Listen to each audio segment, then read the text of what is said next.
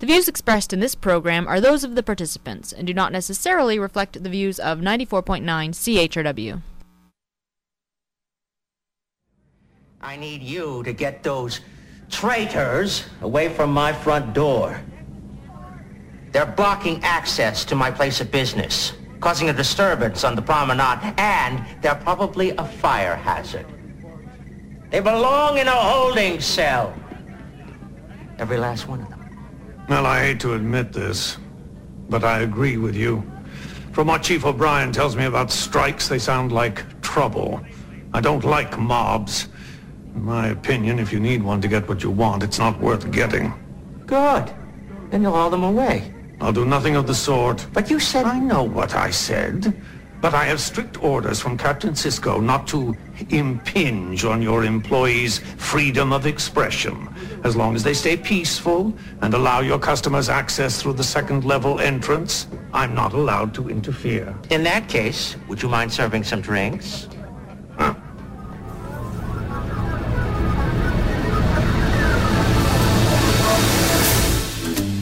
Good morning, London. It is Thursday, June eleventh, two thousand nine. I'm Bob Metz, and this is Just Right on C H R W ninety-four point nine F M, where we will be with you from now until noon.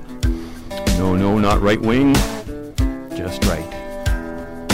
Fade into color, and color into black and white. Under the bedclothes, everything will be alright. And welcome to the show today, where our entire theme for the hour is going to be the voices of organized labor. Um, hadn't expected to be doing this exactly today, but something happened earlier this week that sort of spurred it on. But among the voices you'll be hearing uh, during this hour will be um, the voice of, um, uh, what's his name? I can't think of his name. Sid Ryan of the CUPE, who I, who I uh, had a long debate with oh, almost ten years ago, and it was quite a fascinating debate. We'll talk about that a little later, and you'll hear a good clip from it. Also, of course, uh, I've been in debate many times over the years here in the city and, and around on unions, and we also had an interesting debate with Gil Warren that uh, you'll hear a later on, later on in the show too. But first, what happened earlier this week? Um, newspaper clipping I've got here from the London Free Press from June eighth talks about uh, the uh, strike that was going on at Kellogg's, or the lockout, if you want to call it that. And of course, there's uh, it's it's Local one fifty-four G of the Bakery, Confectionery, Tobacco Workers, and Grain Millers Union. That uh, apparently they went through a whole bunch of uh, negotiating sessions, over twenty of them since February tenth, according to the company spokesman. And despite their best efforts to reach an agreement, their offer was rejected. They said they bargained in good faith, and, and it was re- with regret that they took the action.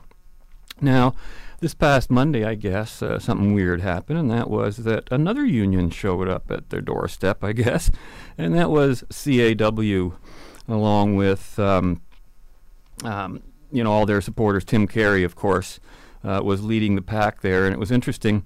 Uh, this broke on a bunch of the radio stations around town. I called in on a few of the stations. Some of the debates were very interesting, and uh, I was one of the earlier callers on, on a number of the shows, and, and a lot of res- a lot of responses to my comments, and not all positive, let's put it that way. So I thought what I would do today is, is you know, with all the things going on in the economy with... with uh, we just found out today, I guess the deal's uh, finished now. You know, Fiat and Chrysler are one now. And there's a lot of union talk. And, of course, unions still uh, wanting um, bailouts for, for business and all this kind of stuff.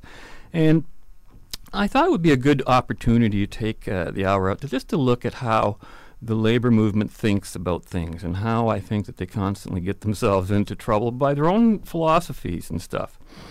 But... what happened apparently on Monday was the C A W showed up. Uh, they they were going to stop, uh, quote, strike breakers from going in and, and uh, you know, what they call scab labor, which turned out not to be the case, by the way. It wasn't the case at all.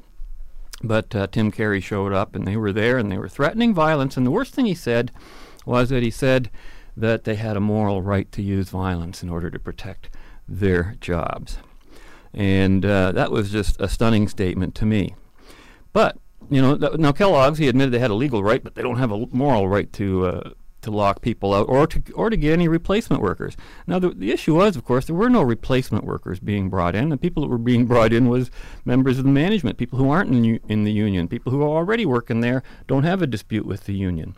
And they were the ones coming through the lines, but the whole issue was discussed as if it were uh, strike breakers coming in in the common sense of the word. Uh, scab labor, the type that comes in temporarily and then gets uh, replaced when the regular guys come back. But to say that um, they have a moral right to get physical and use violence, I think, is a complete aberration of the word morality. You, you know, in a civilized society, morality defines a, such a society as one that bans force in human relationships. I talk about this all the time. And makes certain that all relationships are based on the theory of consent. And, of course, that's where a lot of the debate comes in, that uh, you, you can say what you think. I think you're not working on consent, and they say, well, yeah, it is consensual, because they think democracy is the same as consent.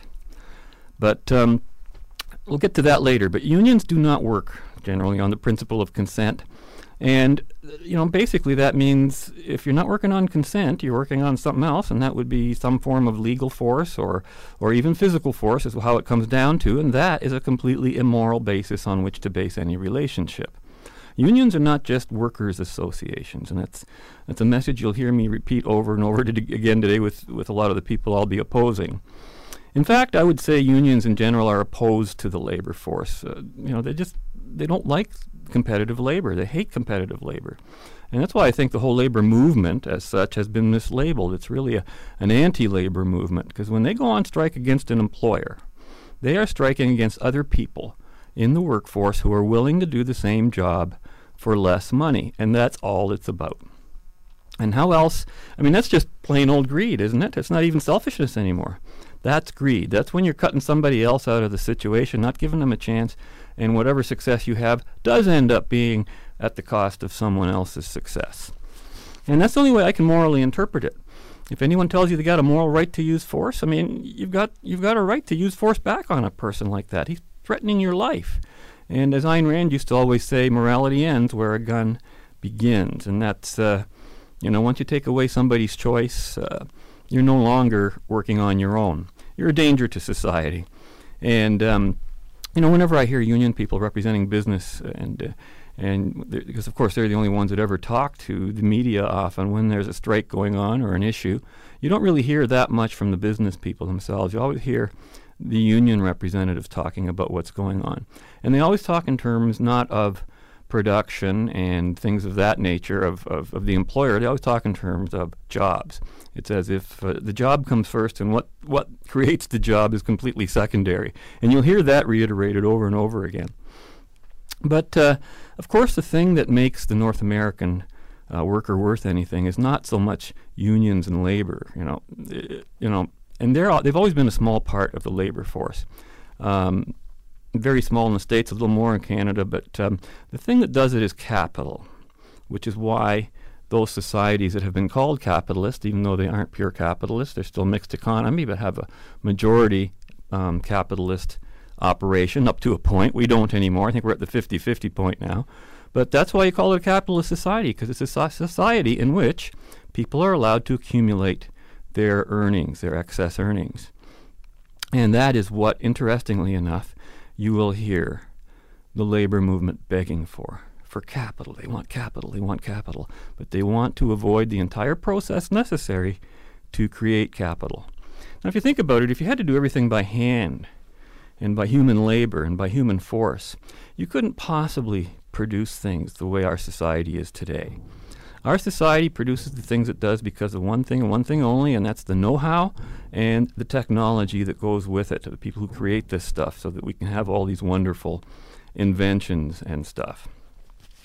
Now, what, what you just heard me say, I actually said on the air on some other stations, and some other people heard me, heard some callers call in.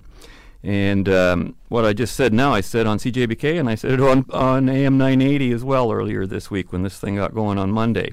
And some of the callers that called back, especially the people who were supporting unions, were most revealing in what they said about why they support unions and what, what drives them. So I thought that's what we'd share today, not so much as pushing my side of the issue, because, you know, let's, let's let the other side have a voice here. Now, here's a guy named Greg. He called and he heard my call. Say he agreed with me about fifty fifty. Says um, that I'm absolutely right, that there's no place for violence on the job and that kind of thing. And he says he doesn't really know what the issues are involved on, uh, you know, up, up at Kellogg's they were talking about in this case. Um, and they were talking about twenty-five, thirty-five dollars an hour workers. And he doesn't know why the C A W would be involved with it since they're not the union that was supposed to be there.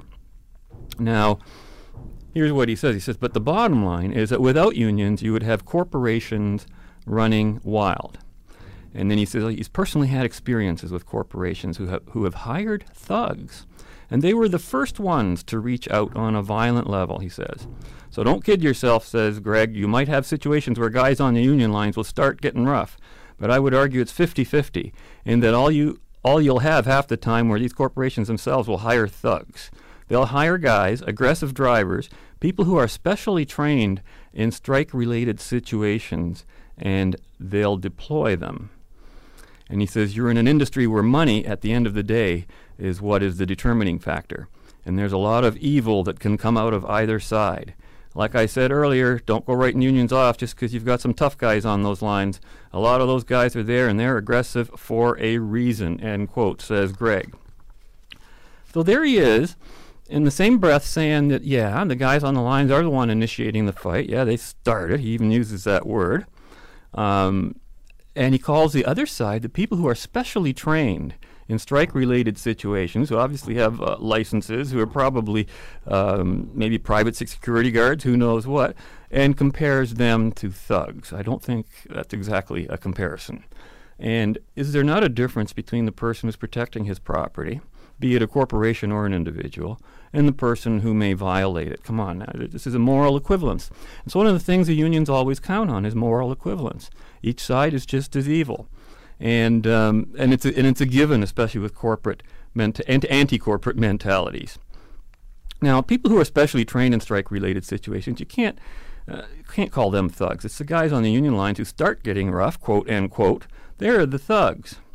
You know, another caller calls, and he, his name was Barry. He says, I've been listening to the show, and I'm going down to support the Kellogg's workers. I wonder how silly he felt when he got down there and found out what the situation was really about. But he says, I think it's time workers stood up for their jobs. I'm a proud union guy. And he says, uh, over for over thirty years, he says. Then he was asked, he said, would you go down there and even participate in violence if it meant violence? And he says, absolutely. And, of course, he was just left there. It's amazing how violence is just a given with a lot of union people in the way they think about it. It's like, oh, that's okay. If you're doing it for your job, you got a cause and you can use violence. And um, then there was another caller, Robert. And he says, it's not a case of supporting violence per se, it's a case of realizing who's generating the violence. Kellogg's, by bringing in this type of situation, are promoting violence. And this is nothing new. You go back to the early nineteen hundreds when they beat up people, apparently, in the Ford Company. And but, and people were beat up uh, by people who were hired to do that kind of thing out west way in the early nineteen hundreds. We had people wanting to form unions being machine gunned by the government. By the government, no less. Not by the business, but notice, by the government. I mean, let's face it, it's a two-sided thing. There he goes again. Another guy saying it's t- a two-sided thing. Um, Kellogg's is violent because, well, they're trying to cut back on expenses. That makes them violent. And, uh, you know, they're, they're offering a wonderful pay increase to these people. I, at least what I read in the paper looked pretty good to anybody who's unemployed right now, I'll tell you. But uh, that's considered an act of violence by people who apparently are in the union. If they don't give you what you want, well, then you can, you know, fight them. And if they defend themselves, then they're violent too. And then, um, of course, there's Tim Carey himself. And he says, you know, he, he admits the union there at Kellogg's had a good relationship over the years and that this is going to set things back. I don't know if he's talking about his own actions or just the strike itself. But this was interesting. He says, I think you have to recognize that after a contract's done, people have to go back in the workplace and work together. This is certainly going to set any labor relations back a long ways. And, you know, when, when I hear this, I was wondering, when a contract's done, why do union people think they are married to that business for life? Why can't some other union move in? Why can't another group of l- workers move in? But even when the contract is not active, they still have this permanent marriage for life, and, the, and it's uh, and unless the employer agrees to it and wants it that way, I hardly think that's a fair situation for the employer. Getting close to the quarter hour now, so I want to take a quick break here. Well, not that quick a break, but uh, what you'll be hearing here is uh, something that was recorded, oh, ten years and two months ago, believe it or not, when I was on the C T S uh, program um, with Sid Ryan, and we were talking about unions. Now, this was on the Rhonda London show at the time, and it was my first appearance on that particular show. What I didn't know when I was there was that the, the format we were running in was not the normal format for the show. I ended up appearing on many shows afterwards, but this was my first, and I thought this was normal for the show. But apparently her show format at the time, you never put pitted guests against each other. What she would do is she'd interview one guest for ten minutes, and that guest would leave the studio, and then she'd interview another one. But um, Sid Ryan, uh, we thought he wasn't going to show up that day, so we went to air. We were going to go on our own. Ends up we ended uh, having this amazing debate in the studio. It's an absolutely, uh, I've, I've played one clip from this before, but this is this one's going to run, oh, seven, eight minutes. And um, it's sort of more the opening. Now, it, it, it is edited. I tried to keep it down to some of the key points. And when we come back on the other side, we'll carry on with more union voices. Always when you get into a strike situation, uh, it inflames people. There's no question about it. But I want to stress that ninety-eight percent of all collective agreements, and there are literally thousands of them on an annual basis negotiated, only two percent of them end up in a strike. And uh, as has been borne out by this particular strike, they generally last only a couple of days. You'll find very, very few of them last beyond that. The ones that really impact upon the public, such as transportation, um, are the ones that get people thinking, do we really need unions, or should we mm-hmm. take away the right to strike? And uh, I just remind people that we live in a democracy, and people have got the right to be able to join organizations um, and pool their resources, get the best deal. The Pope just very recently came out um, with a document uh, basically calling for uh, more liberal unionization rates around the world, because the Pope sees uh, that the rate of unionization means increasing the standard of living for uh, for ordinary working people, and that's the best protection that they have against the, the market forces that we have at play out there. Robert, you would say unions have no place in a democracy. You use the exact I, I, opposite argument. I'd go even further. I'd say that unions don't really represent the ordinary working person. In fact, that they are an organization put together to be against the ordinary working per person. When a union goes on strike, it's not really striking against the employer. They're striking against all the other unemployed and other people who are employed at, at lower pay. Uh, who might want to take their jobs or would be happy to have a union job if, if that option was open to them. So that when a union goes on strike, it's really a, a strike against the marketplace of, of competitive labor and other people willing to w do the same work for less money. And I don't think that that really serves the union members themselves. They're generally pricing themselves out of existence as time goes on because they can't compete with non-union areas. And, and I think as well that you know, unions have become over the years more lobby groups and representatives of their members, and, uh, and until we have voluntary unions, I think that is the thing that we want to change in society, is to make that membership voluntary. How viable would that be, though? Uh, well, first, let me respond to, to some of that uh, right-wing drivel we just heard there a second ago. Right-wing drivel. Uh, let, let's talk about it. Um, you know, unions are against ordinary working people. Well, the union I represent, uh, the members I represent, one hundred eighty thousand. Um, who on average earn about twenty-six thousand dollars per year, which is boils down to be about thirteen, fourteen dollars per hour. Um, you know, my friend here would love to see uh, people being able to be forced into the, the global economy and the global marketplace where you have to compete for that job and say, okay, you really only deserve eight dollars per hour. Um, is that in anybody's interest to have a whole pool of workers out there, everybody in Ontario, um, like Alabama, working for eight, nine, ten dollars per hour? How is that going to raise the standard of living? How is that going to, for instance, how can a family um, on eight thousand, or eight dollars an hour, which is about sixteen thousand dollars per year, how can they afford to send their children, for example, to mm-hmm. university? Um, how can we get people to break out of the poverty trap? How can we d deal with all the problems and uh, societal problems if you have people earning eight dollars per hour? You can't do it at eight dollars per hour, and that's, that's the, the flaw in the right-wing argument. Um, well, I have made no such argument. I have not stated who should be paid what or whether some people should be paid more or less than others. I'm just basically saying that a job is a is a relationship between an employer and, a, and an employee. And if someone wants to work and is able and willing to work for less than what you think they should be working for, they should have that right. But what you're saying but, is that we but think about what unions do when they go on strike. What do they what do they call labor that wants to walk and cross the picket lines or go and take the jobs? They call them scabs. That, that but, to me, is not indicative of a movement that cares about those people. They're the social problem. No, which, the which social problem is the unemployed people and the people who are but underemployed. It's, but it's not the unemployed people who are crossing our picket lines. It's, uh, it's, it's, the, it's management. You see, when you go into a strike situation, and maybe you don't understand the labour relations in the province, um, employers have the right to lock people out, and they've done it many, many times. Teachers were locked mm-hmm. out in mm-hmm. this province. Um, there's workers every day of the week get locked out of their workplaces because the employer decides we don't want to pay the extra amount of money. Um, so well, why it, should so they have to? Why should well, Because, for example, it's, a, because it's, a bargain, it's a bargaining relationship. When you enter into collective bargaining, um, the idea is, is for both parties to be able to sit down and have a negotiated settlement. And what drives the settlement is the, uh, the ability of the employer to perhaps lock out the workers or the ability of the workers to withdraw their labour. That, th that's allowed in a, in, a, in a free democratic society. It's okay to withdraw right, your labour. It's not a crime. But a union person can not only withdraw his labour, because he's a member of a union, he's withdrawing the labor of other people in society too. For example, if I'm the employer and you're you're the employee, let's say you and I sign a one-year contract and it's fine and it works out till the end, and at the end of the one year you decide you want to go on strike because you're not happy with the conditions I offer you.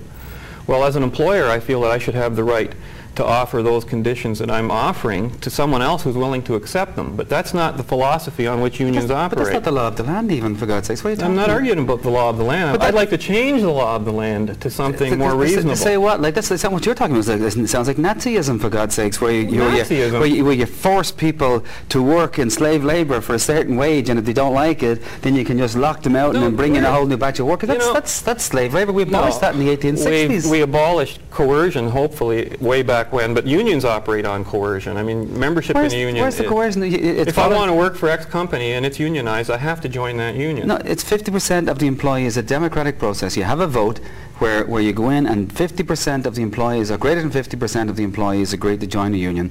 Um, then you can go and right. apply for certification. Now the issue, it's, it's I think the issue we're discussing... Can I finish this one sentence? Sure. It's, it's a democratic process, extremely democratic. When we go to the bargaining table and we decide that we don't like the offer from the employer, we're allowed to go out and uh, conduct a vote amongst the membership, and again, it's a democratic vote whether they want to go and work for the wages offered by the employer or they can withdraw their services. Everything about trade unions are completely democratic. Well, why, that's do, you, very why do you oppose that? Because because what rights does the employer have? That's what I'm concerned. The same rights. A relationship should be a two-way street. But it is a two-way street. But he does not have the right to hire someone else. It's the if, same. If his current employer employees indicate that they're unhappy with their job, they're going on strike because they don't like the conditions of the work, which is what we have to assume when someone's going on strike. And you know, I, I, I have been a member of a union, and I've been a member of non-unions. I mean, in places where there are no unions, which I always preferred to work in. And they didn't pay these slave labor wages you're talking about. I don't know why that argument but keeps coming I'll into it. It's like it's a medieval argument that comes from hundreds of years ago. Can I jump in into this argument here? I think sometimes, though, that the negotiated contracts that are won by unions benefit even non-union shops because it raises a standard of living for everybody. Well, that's true in any in any area of the marketplace where people are making money and it's drawing high wages to whatever area. If if you're in the electronics industry, like right now, for example, people who are working on the Y K two thousand problem are being paid exorbitant amounts of money per hour to work yeah, and fix on that. You're talking about highly and skilled and professional workers um, who've got post-secondary education in most instances, um, and there are some plum jobs there for those folks. Mm-hmm. But you know, you have to recognise that society is not is not is not uh, built like that. We have an awful lot of people who drop out of school. We have an awful lot of people with grade twelve education, and we have an awful lot of folks with post-secondary education who cannot break into the marketplace.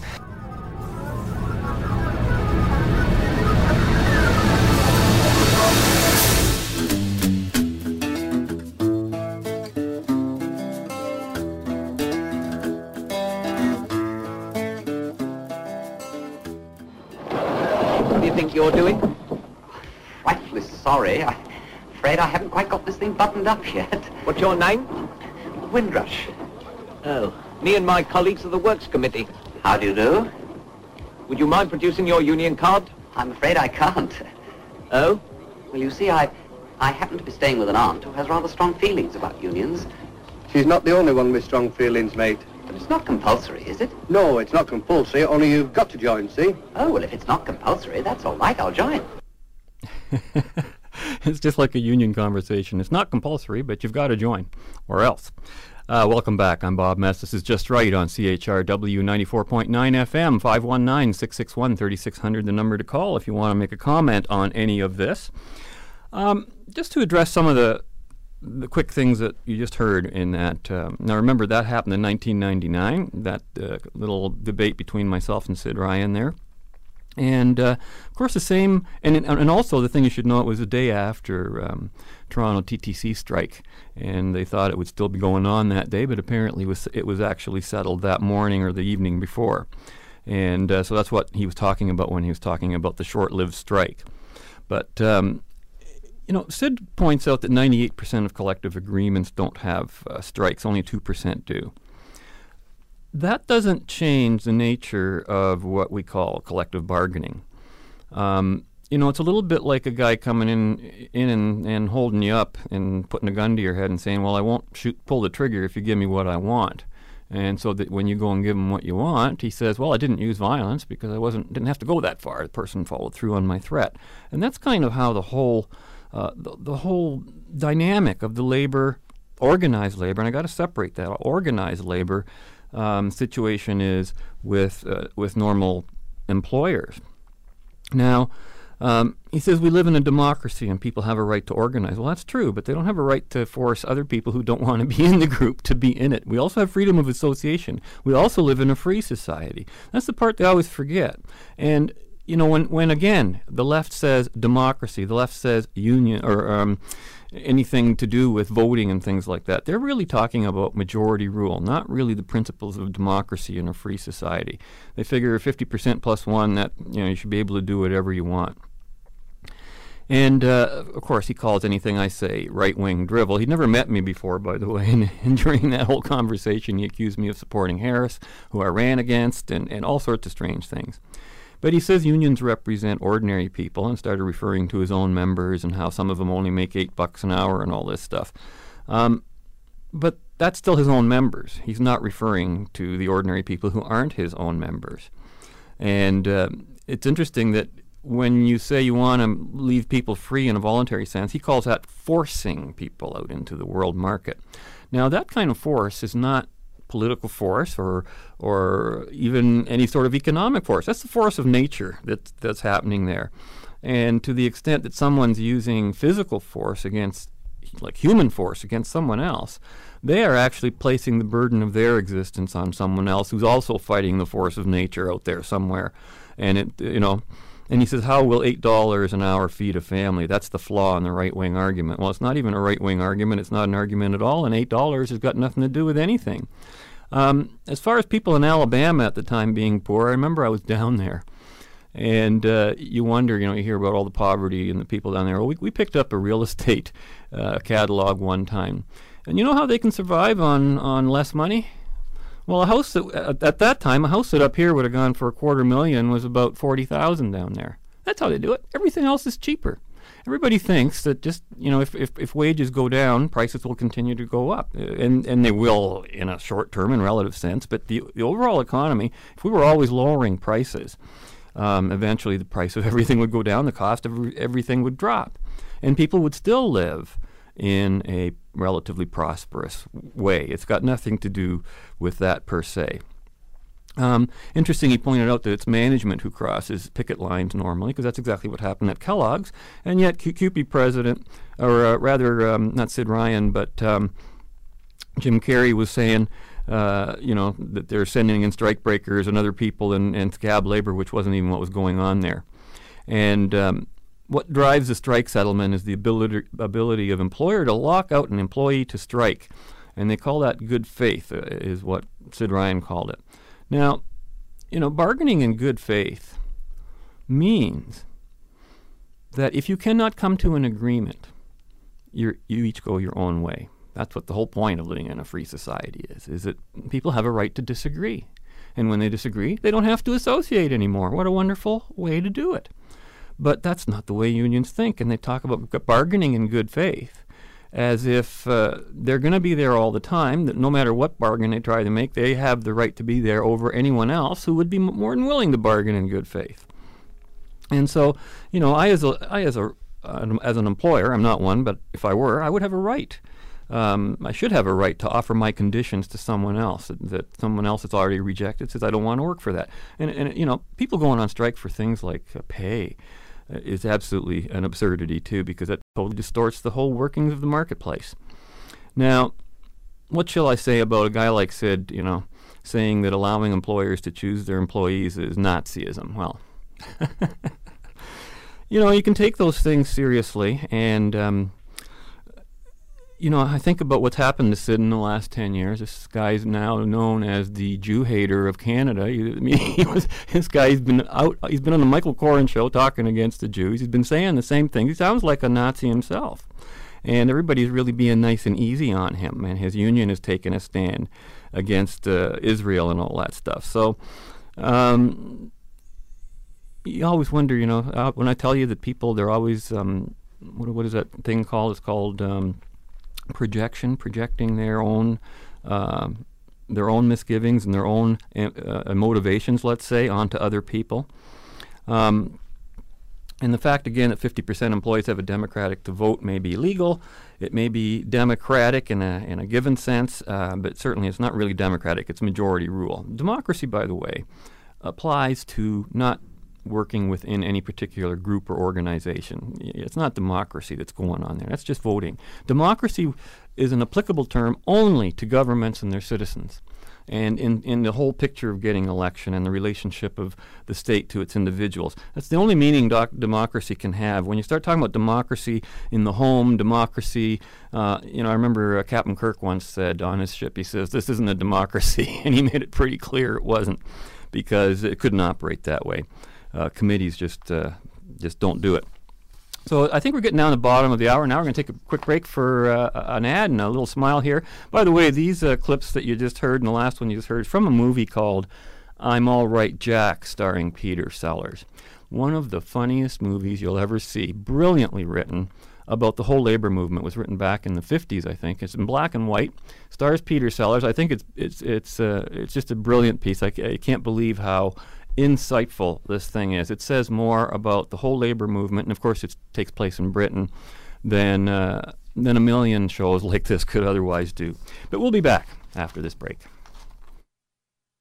After due deliberation, Major Hitchcock, the Works Committee has had to call a stoppage in response to our members' wishes. Oh, really? Well, what precisely is the trouble?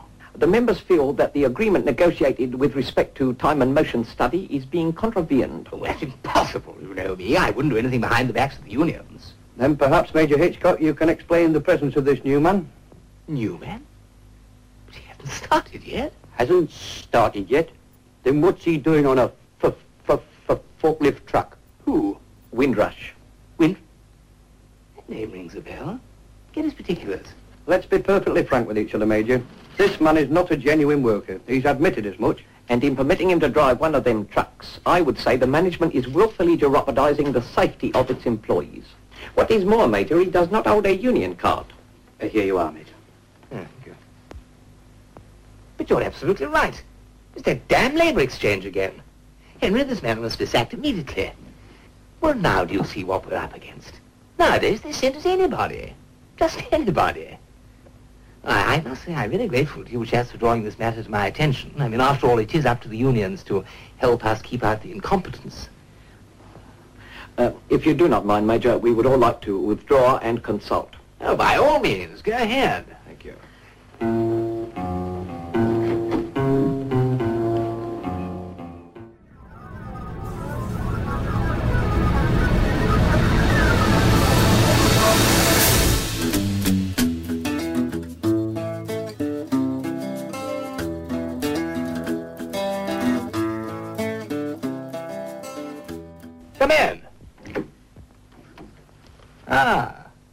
My colleagues here have instructed me to put to you one question, Major. Certainly. Go ahead, my dear fellow.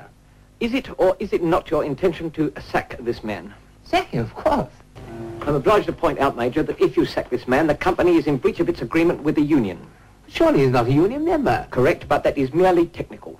But didn't you say that he was incompetent and couldn't do his job properly? We do not and cannot accept the principle that incompetence justifies dismissal. That is victimization. That's right. Yeah. yeah. Oh, well, we... You seem to have been at cross purposes. I was under the impression that it was you chaps who objected to this fellow.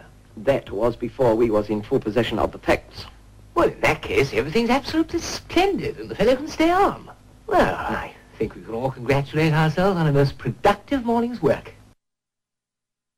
Uh, productive morning's work uh, with nothing done. That's uh, almost the way. It sounds like City Hall a bit, doesn't it? Welcome back, Bob Metz, on Just Right here on C H R W ninety-four point nine F M, five one nine, six six one, three six zero zero, the number to call if you want to join in on any conversations here. Now, I've mentioned these things before. Oh, by the way, a couple other things with uh, with regard to what Sid Ryan was saying earlier. Um, or in that debate, I don't think he said this, but it came up that when unions negotiate contracts um, with a particular employer, that that contract eventually benefits other people and other businesses and, and et cetera. And I basically said, well, that also applies to um, non-union businesses. It's really another way of looking at the invisible hand, isn't it? Um, people acting in their own self-interest end up doing good for society, because in order to act in their own self-interest in a free market, when you're on a volunteer basis, and that's why volunteerism is so important. It has to be the prerequisite of anything. But when you're in a volunteer situation, what you make is what the people want. Otherwise, you wouldn't be making it. And the only things that are made under force or duress are things that people generally don't want and wouldn't buy to, as normal consumption. Some of those things are legitimate because governments need them, like bombs to protect the country and things like that. But those are legitimate government functions. When the government gets into business, into the issue of economics, into labor, that's where you've got some real problems, other than being, of course, the police of, of legitimate contracts. That's what the government's legit, legitimate jobs are. And, of course, all relationships should be consensual, and that's what the whole argument is about, too. Now, we, you keep hearing unions always arguing for political conditions and political um, solutions that are contrary to even their own interests, and it's because of, I guess, their hatred of capitalism and of corporations in general, too. And so you hear them talking about uh, getting rid of free trade, and they want trade barriers and things like that, when really they should know a lot better. Why are they even talking like that? Um, one of the reasons that politicians and union leaders hate free trade is because free trade diminishes their power to interfere in the economy. Again, if you have freedom there and somebody wants to interfere with it, that's, they have to have some kind of law or a gun to do it, which is basically the same thing. And remember that free trade, when we talk about it, means freedom from government with regard to a, deci- a citizen's decision regarding what he or she will buy and from where or from whom or how.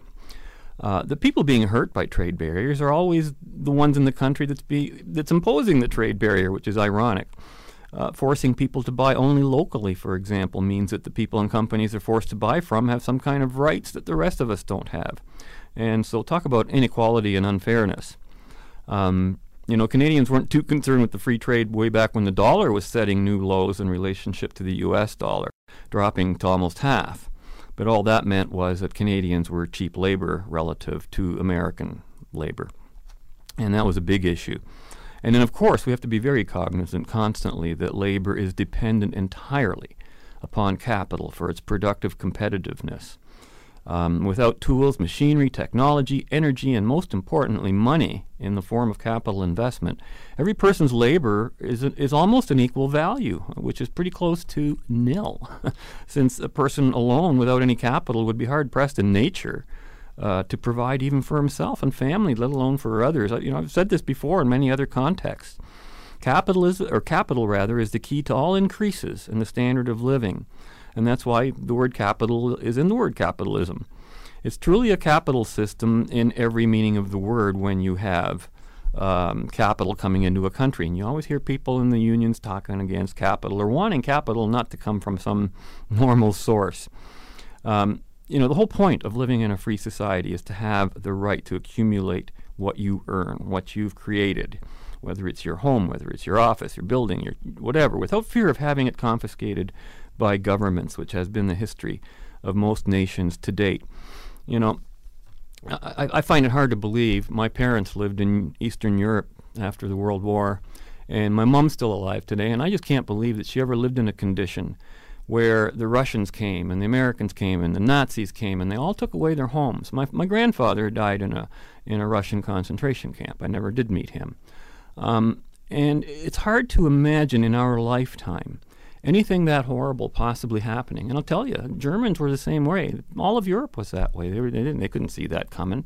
And remember, what was happening in Europe was the same thing. You had they were they were called the Nationalist Socialist Party. They were uh, labor unions and movements were huge in Germany. Germany was a social welfare state since Bismarck. The whole process was set into motion, and it just followed its natural course, as simple as dropping that ball. And so, unless we are aware of these forces and where they where they come from, and unfortunately unions are right in the center of the, of the mentality that drives these horrible things, because they just can't get it around their head that everything should be voluntary. And if you want to hear that expressed in spades, we'll take a break now, or not a break, we'll go to this next clip. And this is uh, when did this occur? This was in two thousand one, just two years after the last one you heard, but this is more local, and it took place on Rogers Cable. I think I had to be, I think it was in Woodstock at the time, and um, it was myself. Jim Chapman was actually hosting the show then, and I was invited in with Gil Warren. We had been frequent guests on Jim's show when he was doing it over at B K way back when, and uh, Gil Warren, of course, uh, London District Labor Council, et cetera. But um, boy, this is one of the most frustrating conversations I must have ever had in my life. But I thought I'd share it with you for the next nine minutes or so, and we'll be back right after that.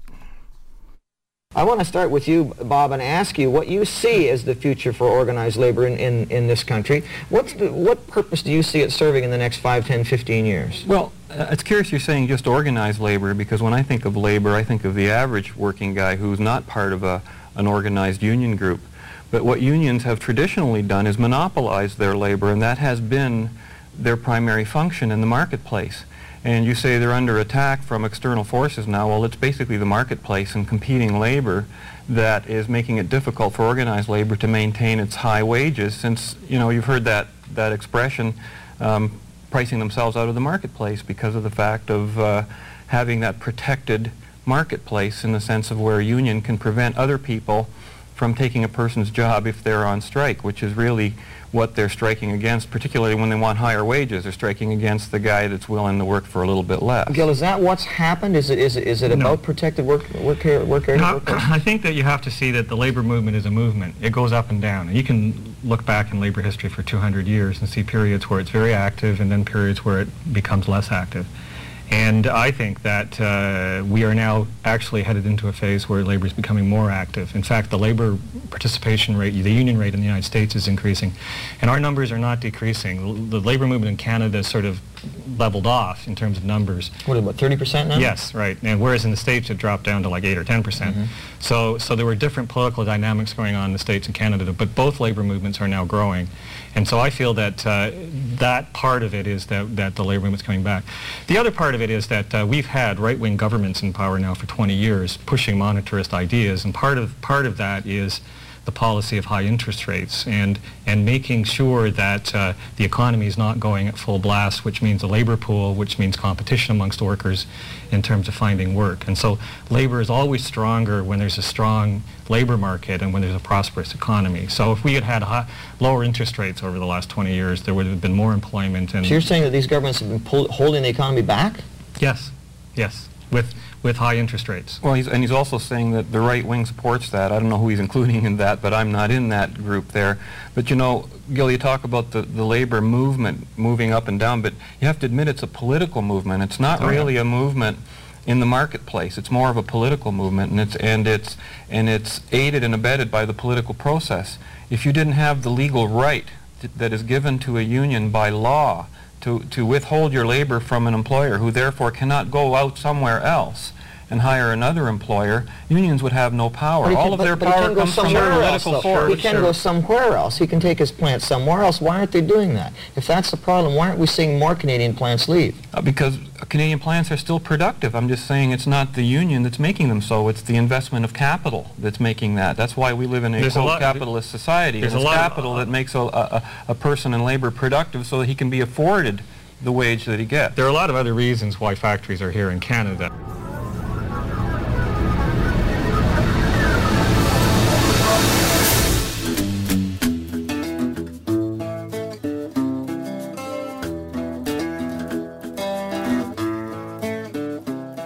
I, I think we have to look at the big picture, and we have to look at the fact that that uh, working people need to be able to, to have a decent standard of living. And, so I, and, the, and it's, declined, are, it's declined in the last ten years. Here you are advocating bigger government, more government spending, and you're really reluctant to say anything about lower taxes, and yet you purport to support working people. I don't understand it, Gil. It's a, it's a completely opposite agenda you have for working people. Because I argue for fair taxes, so, so I argue for Uh, a tax system that, that is more progressive than regressive, one that, that taxes the wealthier more and, and taxes the average working person less. But everyone's Why? Still Why would you want that? Why doesn't everyone just pay a flat rate, and then the people who make one hundred thousand, say, for example, pay ten thousand in taxes, and the guy who pays ten thousand only pays one thousand the guy, in taxes? The guy, the guy who makes one hundred thousand dollars income, or a million dollars is the one I'm more focused on, has has been able to benefit from our society and take more out, and so he has an obligation to put more back in again. Well, is it true that society has benefited from him because he earned his money voluntarily, we bought his product, and that's why he became rich, because he benefited us? So what you're saying is, for doing something good for us, we should punish you and and fine you for, for doing good. I think it's a matter of emphasis and values, and what, what I argue is, and I'm not arguing for great state enterprises doing things. In fact, I'm arguing for community economic development, and I'm arguing for worker co-ops and housing co-ops. And why don't the workers do that now? Because it's very difficult to get the capital to get started, well, and it's very difficult to get... So in the minute you get the capital, you're not a worker in his definition no, anymore. You, you become no, a, no, an ultra-capitalist no, and you're not. evil. No, there's a difference between collective capital and individual capital. So you like corporations I, as opposed to an individual owner, then? What I like is to, is to see community economic development. I think that's a whole different... Well, that's corporate. No, it's not. No, community economic development is, is getting the community to, to be involved in, in economic development. Well, but Bob, what's wrong with what's wrong with trying to mobilize communities to help themselves? What's wrong with that? Nothing at all, but I know that when Gil uses the word community, he really means government. He means sticking his hand no, in your pocket. No, I mine. don't. Well, I then, don't. then I don't have any objection to it. So why are you using the word community, and why do you have objections to rich people? They're part of the community. Um, the capitalist is part of the community. The corporation is part of often the community. They're not but you want to always cut them out of the community. Often they're not part of the community. They're, they're, they're foreigners from some other country who brought in their capital. What I'm arguing is for local people. Well, what does that mean? That's great. That's no, great. But there's this it? myth out there that the left is, is, is big, and, and it's for a big state, and it's for, for big government. But the, the left today is different than what it was, say, twenty or thirty years ago. How so? What are the, what's, because the, what's now, the chief difference? Well, one of the problems was that there were many people on the left who just focused on uh, taxes and getting the money and then spending money on health or education, schools, hospitals. And, and what's happened now is many, in, and, and they didn't pay attention to economics or business or, or, or the community or co-ops. Many people now are focusing on how can a community keep the money in that community, and how can we have reinvestment that stays in the community, and how can we do it collectively instead of individually? How do you do that if you're going to take the money away well, from the rich? Why would you want to is a big question. Look, I'm still, I'm still stuck. It's not just taking it from the rich, it's about the community developing its own wealth. So having things like credit unions. Like we have a, in London, we have a credit union that has like, like about seven hundred million dollars in assets. It's a very large credit union. But Gil, wealth comes from production. That's, that's, yes, it does. That's all that, that all, it's all that matters. No, about wealth. It does. Production is what matters, and what you need to do is it's eliminate barriers to production, get rid of regulations that make no, it hard for an investor no. to get his money to where he wants to produce something. Why do you disagree? Why, why, why, why would, do we want barriers because in the way he wants political power? People investing in, in exactly what you're talking about. It doesn't make our communities better. It's not, it, it's not a situation. If you need money for this community development, and, a, and an investor mm-hmm. comes along and says, I've got some money for you, wh- where's the problem there? Well, uh, he's going to want a high rate of return. You know, well, he's going to want a rate of return. Yeah, but what, so one of the, no, but one of the principles of community economic development is maybe instead of taking a fifteen or twenty percent return, you take five percent or, or you take two percent. Like pe the, it's local community investors. So you, ex you think that somebody's going to invest their money over here where you're offering two percent when Jim over here is offering ten percent. So I've got yes, this money, I'm going to give it useful. to you. Well, it's going to be socially useful giving it to Jim at ten percent too. But probably he, more so because no. the difference, the eight percent, tells me how much more socially useful it actually is. It actually no, can be ar measured. Arbitrary. Why? That is, that's arbitrary. the only non-arbitrary thing in the whole equation. Everything no, you said is I, very I, arbitrary. I, I've been involved in community economic development and worker co-ops and setting up worker co-ops. And there are people who are willing to take less of a, less of a profit in, in return to help, to help the but community. But isn't that great? It is. That's great. Yeah, that's so why don't you keep doing that? Well, we, we are. Are you running out of people? We are, but we need assistance from the government in terms of access to capital. Back to the, to access back to the community being government. No, it's not. No, it's saying that you just said we need assistance from the government, and then you say in the next sentence, no, you're not asking for. We're asking for government. We we ask for assistance in terms of access to pools of capital. But if this is such a good idea, yeah, if this is such a good idea, it's done around the world. It's been well, done well, a lot in Europe, in Italy, and France. I won't dispute that. I'm, yeah, I'm the guy trying to learn here. I'm trying to learn here from both you guys. Here's what I want to know though: if this is such a good idea, why are you running out of people to do it? Why why do you have to go to the government if it's a good idea for the community? Because exactly. most people don't have a lot of extra cash floating around to, to invest, right? I mean, that's one of the problems. For the average working person, he's having a difficult time paying the mortgage and paying the car payments, right? I mean, but all investment cash is extra cash. That's why it's called capital. Capital is cash over and above one's necessity, mm-hmm. so that when you're looking for capital, you have no choice but to go to people who have capital, and those are people who are richer than most of but us. But that's part, see, there's the as, problem. As that's part rule. of the problem with the system is that, that ordinary people need to be able to access capital, and government can assist in that way. Wow. Do you really want a guy like that running your union or running your business? Holy cow. Talk about protesting reality and, and just the process is necessary. Whenever there's a solution there for the supposed problem that Gil is identifying, he rejects it. Doesn't want capital from a foreigner, doesn't want capital from this person, doesn't want ca- it's got to be a community. Can't be a corporation. Oh, my goodness. Y- you know... No matter, there's no such thing as community activity in the sense that Gil is trying to say. If, if you've ever worked in a committee or anything, any group activity, it always earn, ends up that one, two, or three people run the whole show. It's the only way it ever works. And of course, Gil's hoping that he can kind of position himself into the front position uh, if there's no structure there. He doesn't want to see any structure. And the constant denial that he's relying on government for everything he wants to do. He says it. We need government this. You can tell him in the next sentence. You just use the word government and he denies it in the next sentence. You hear it there. I've, I've dealt with that with that guy for years and years. And it's interesting that, you know, you're talking about f- even flat taxes, which I don't necessarily support, but at least the, if you're having income tax, it should be flat.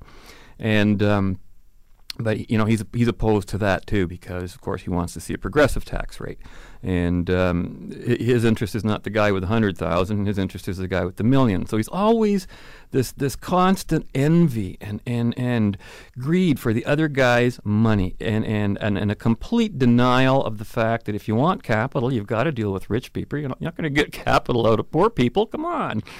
Um, it's just amazing, just amazing uh, how bad it can get. But, of course, missing in the entire discussion of everything um, with unions are the whole subjects of, you know, there's another form of of capital, and it's called savings. People put money in their bank accounts, and they leave their money in their bank accounts, and the banks do all the investing and, and stuff like that. But the most obvious fact is if you want jobs, if it's the relationship you're after, and uh, what you need is a thing called employers. Never hear them, never hear them talking about the employer except as an enemy.